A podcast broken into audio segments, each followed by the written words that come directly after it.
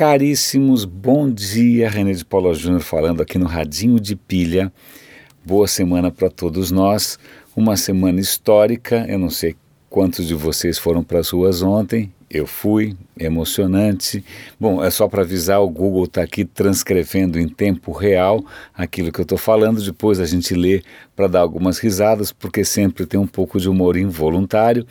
Mas falando em política, eu acho que não dá para não não falar, não dá para deixar de comentar outra coisa muito emocionante que tem a ver com política e tecnologia, que foi o Obama no South by Southwest. Bom, muita gente sabe, algumas pessoas não, mas o South by Southwest era um, é um festival que começou como um festival de cinema, música, arte e tal, e acabou virando um, um festival que engloba economia criativa, startups, empreendedorismo. Tem muito geek, né? muito brasileiro vai lá para o South by Southwest. Eu nunca fui, eu sou louco para ir, mas nunca calha, ou eu não tenho grana, ou tenho... bom, nunca, nunca calhou, espero que algum dia eu consiga ir. Mas quem foi nada mais, nada menos do que o presidente Obama. Eu confesso, eu adoro o cara, adoro, adoro, adoro. Eu por mim, ele ficava vitalício lá, ou então ele vinha para cá e virava presidente daqui, sei lá. Eu gosto muito, eu fico muito feliz por ter vivido para ver né, um negro, o Obama, assumir a presidência com aquela elegância. Com a, eu, eu, bom, sou suspeito.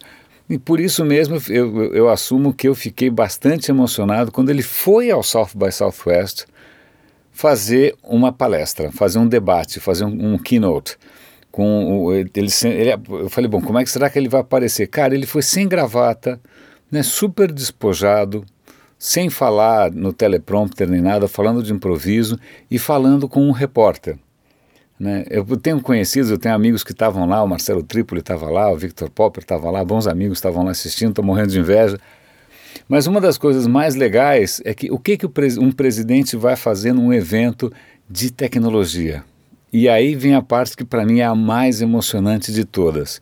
Ele chegou para as pessoas e falou: Olha, eu estou aqui nessa tremenda concentração de talentos e energia empreendedora criativa para pedir ajuda. Eu quero que vocês ajudem a América a ter um governo melhor, que sirva melhor a sua população, que seja mais transparente, né, que a experiência da cidadania seja mais digna. Bom, pausa agora para a gente pensar. Cara, o cara fala: olha, eu estou saindo dessa cadeira, eu vou sair desse governo daqui a não sei quantos meses, oito meses. Eu daqui a pouco vou estar sentado na cadeira como um cidadão comum aí na plateia, mas eu quero deixar esse convite para que os geeks se aproximem da coisa pública, não nos esqueçamos, república vem do latim res pública, coisa pública, se aproximem da coisa pública para ajudar a gente a servir melhor. Eu acho isso tão louvável, tão histórico, tão legal. Não é populismo, o cara está indo embora, ele não está pedindo voto. Né? E, na real, ele já começou a fazer isso com uma iniciativa que eu não sei se todo mundo conhece, que acabou ganhando o nome de é, US Digital Services. O que, que ele fez? Ele chamou, e é verdade isso, ele chamou os melhores geeks do Google, Facebook, Microsoft, Apple, Diabo. Ele convidou um monte de gente para ir na Casa Branca. Os caras não sabiam o que eles iam fazer lá. Eles chegaram na Casa Branca achando que fosse, sei lá, algum prêmio, alguma tranqueira, não sei. Aí vem o Obama com exatamente esse discurso. Ele falou: olha, eu não tenho grandes salários para oferecer, eu não tenho ações, stock options, nada, nada milionário, mas eu quero convidar vocês a fazer diferença na vida de quantos milhões tem lá naquele 300 milhões de habitantes ou 400, eu não sei quantos são. Cara, eu se fosse geek largava tudo e claro que e muitos foram. Então eles já têm lá uma um, que ele chama de SWAT team, uma SWAT ali de super geeks tentando ajudar o governo a fazer melhores sites, a melhores serviços, a fazer com que a experiência de tirar uma carteira de motorista, seja o que for, seja muito mais sussa. Né? Eu, cara, eu adoraria trabalhar numa coisa dessa, adoraria. Pena que os nossos governos, quando contratam geek, contratam para manipular a rede social, né, para fazer guerrilha no Facebook. É para isso que os caras contratam geek, né? Tomara que não. Espero que algum dia a gente tem alguma coisa parecida, mas eu vou dar link aqui para primeiro para essa história do Digital Services, segundo para a íntegra da palestra do Obama. Pronto, já falei para caramba aqui. É, é, vamos é, mudar de assunto porque eu sou um pouco suspeito. A, a segunda pauta é, é o Google lançou recentemente uma iniciativa. Se você tem um Android, você pode testar isso agora. Chama Google Destinations. É o seguinte: você chega naquela caixinha ali do Google que está no teu Android, no Google Now. Eu acho que deve funcionar na, na Apple também. Você chega para o cara e fala assim: férias na Europa.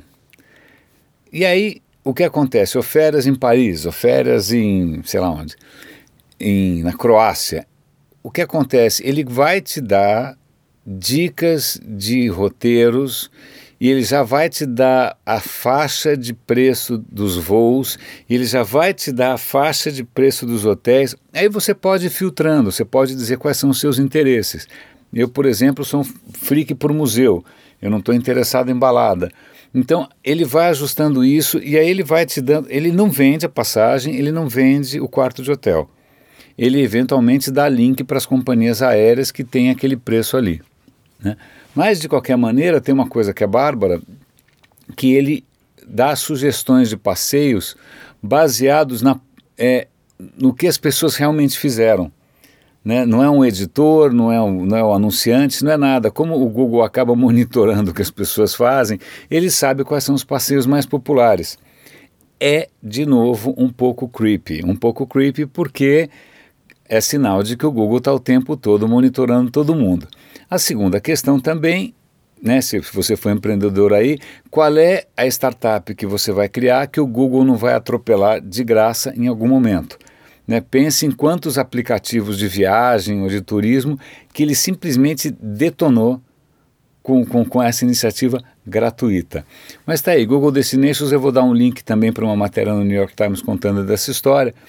E aí, por último, outra coisa que eu também sou um pouco suspeito, porque eu sou míope e agora eu estou com mais de 50 anos, então a vista começa a ficar um pouco cansada também.